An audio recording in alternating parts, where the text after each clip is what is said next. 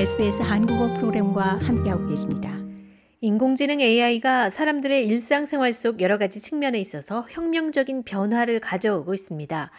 그 분야 중 특히 교육 분야에서는 교사와 학생들 모두 인공지능이 주는 장점과 단점 사이에서 고심하고 있습니다. 2022년 11월에 출시된 챗 GPT라고 불리는 한 인공지능 도구가 급부상하면서 사용하는 학생들 수가 크게 늘고 있는데요. 이 프로그램은 단 몇 초 안에 장편 에세이나 단편 소설을 비롯해 학생들의 과제를 생성해내고 있습니다. 수상 경력의 작가 션 윌리엄스 박사는 플린더스 대학에서 창의적인 글쓰기를 가르치고 있는 교수인데요. 윌리엄스 박사는 ChatGPT와 같은 인공지능 도구에 지나치게 의존하는 것은 창의성을 저해한다고 우려합니다. ChatGPT is only as good as uh, 윌리엄스 박사는 챗 GPT는 훈련받은 만큼만 좋은 결과를 낸다면서 다른 인공지능 기술들도 마찬가지고 그들은 모두 인간들, 특히 많은 수의 사람들에 의해 생성된 자료로 훈련을 받고 따라서 AI는 독립적인 창의적 사고를 할 능력이 없으며 데이터를 조합해 기존 스타일을 복제하는 데는 매우 능숙하지만 새로운 것을 만들고 새로운 이해를 창출하는 것에는 특별히 능숙하지 않다고 강조했습니다. 빅토리아주와 뉴사우스웨일스주, 퀸슬랜드, 서호주, 테즈메니아주 등 최소 5개 주의 공립학교들은 이미 교내에서 웹사이트에 대한 접근을 차단하기 위해 방화벽을 설치하는 것과 같은 조치를 통해 이 ChatGPT를 금지하기로 결정했습니다. 디킨 대학교에서 교육과정 설계를 연구하는 루신다 맥나이트 박사는 교육기관들이 이 문제를 인식하고 있으며 이에 대응하기 위한 방법을 연구하고 있다고 말합니다.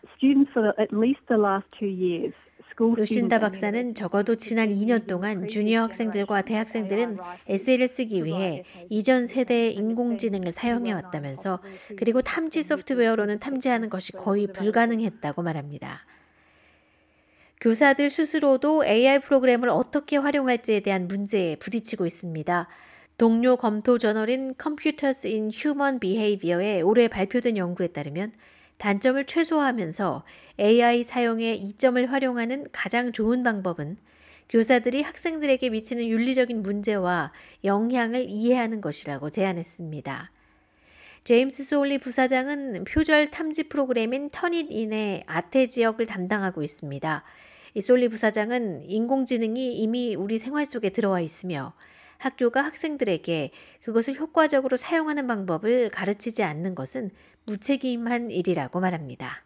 AI te- writing technologies will uh, likely be very common within the workplace. AI 글쓰기 기술은 직장 내에서 매우 보편적인 일이 될 것이고, 그래서 AI를 교육 환경에서 완전히 배제한다는 것은 무책임한다고 생각한다면서 학생들은 AI가 무엇을 잘하고 무엇을 못하는지 이해하는 것이 중요하다고 강조합니다. 지난 몇 달 동안 AI가 유창하게 말하는 기능이 매우 뛰어나다는 측면에 많은 초점이 맞춰졌다고 생각합니다. 하지만 실질적인 정확성 측면에서는 완전히 틀릴 수도 있다고 솔리 부사장은 강조했습니다. 한편 맥나이트 박사는 간과해서는 안 되는 이점이 있다며 AI가 산업을 더 나은 방향으로 재편할 수 있는 잠재력을 가지고 있다고 덧붙였습니다. 맥나이트 박사는 AI는 우리에게 훌륭한 교육학이 무엇인지 또 좋은 평가 그리고 좋은 교육이 실제로 무엇인지 다시 생각해 보게 한다면서 AI가 암시하는 또 다른 점은 업무 통합 학습 그리고 우리가 하는 일에 대한 진정성에 대한 문제라고 설명했습니다. 윌리엄스 박사는 AI가 교육자들을 도울 수 있는 방법이 있다고 기대합니다. 이것들은 미래에 일어날 일들이며 이미 많은 동료들이 AI가 논문 채점 방법을 익히기를 진심으로 바라고 있다는 것을 알고 있다면서 왜냐하면 채점 작업은 교육자들이 가장 불평하기 좋아하는 손이 많이 가는 일 중에 하나이기 때문이라고 설명합니다.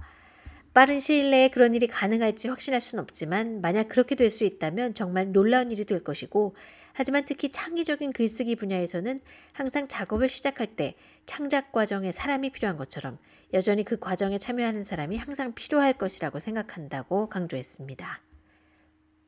또 솔리 부사장은 이에 대해서 터닛인이 이미 진행하고 있는 분야라고 말합니다. So 만약 여러분이 아마도 ways that students could answer that question. 345가지의 다른 방법으로 학생들이 대답할 수 있는 질문을 갖고 있다면 각 항목을 검토하고 개별적으로 채점하는. 대신 다섯 개씩 그룹화한 다음에 교사가 한 번에 마킹을 할 수 있게 50 된다면 papers at once. 50개의 논문에 마킹을 할 수 있다고 설명했습니다. 아직 완전히 알려지지 않은 AI의 다른 측면들은 여전히 영어 공부에 힘쓰고 있는 학생들을 포함해 일부 학생들에게는 매우 유익할 수 있습니다.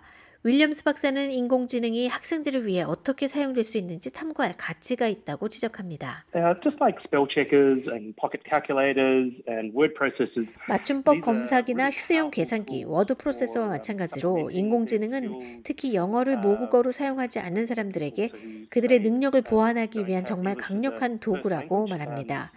AI는 그들이 불리한 상황에서 글을 쓰지 않도록 문법적으로 정확한 방식으로 글을 쓸 수 있는 환상적인 방법이고 또 학생들이 이러한 기술을 교실에서 사용하는 것을 어느 정도 허용하지 않는다면 화를 낼 것이라고 설명했습니다.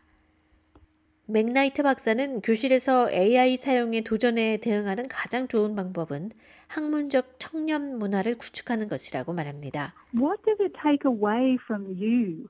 What does it take away 인공지능이 여러분에게서 무엇을 뺏어가는지, 또 여러분의 학습에 있어서 무엇을 앗아가는지, 혹시 다른 방법이 있거나 또는 다른 사람이 자신을 위해 글을 써줄 것을? 기대하고 있는지, 그렇게 하는 것이 정말 자신을 속이는 것이 아닐까요?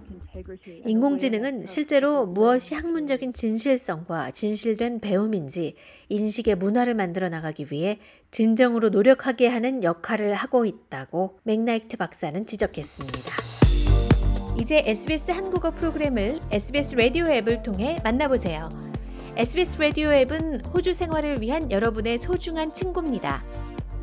여러분의 부모님께는 호주 생활의 필수적인 길잡이입니다. 아이폰을 사용하신다면 앱스토어를, 안드로이드 폰을 사용하신다면 구글 플레이를 통해 앱을 다운로드 받으실 수 있습니다. 지금 바로 스마트폰을 열고 SBS 라디오 앱을 만나보세요.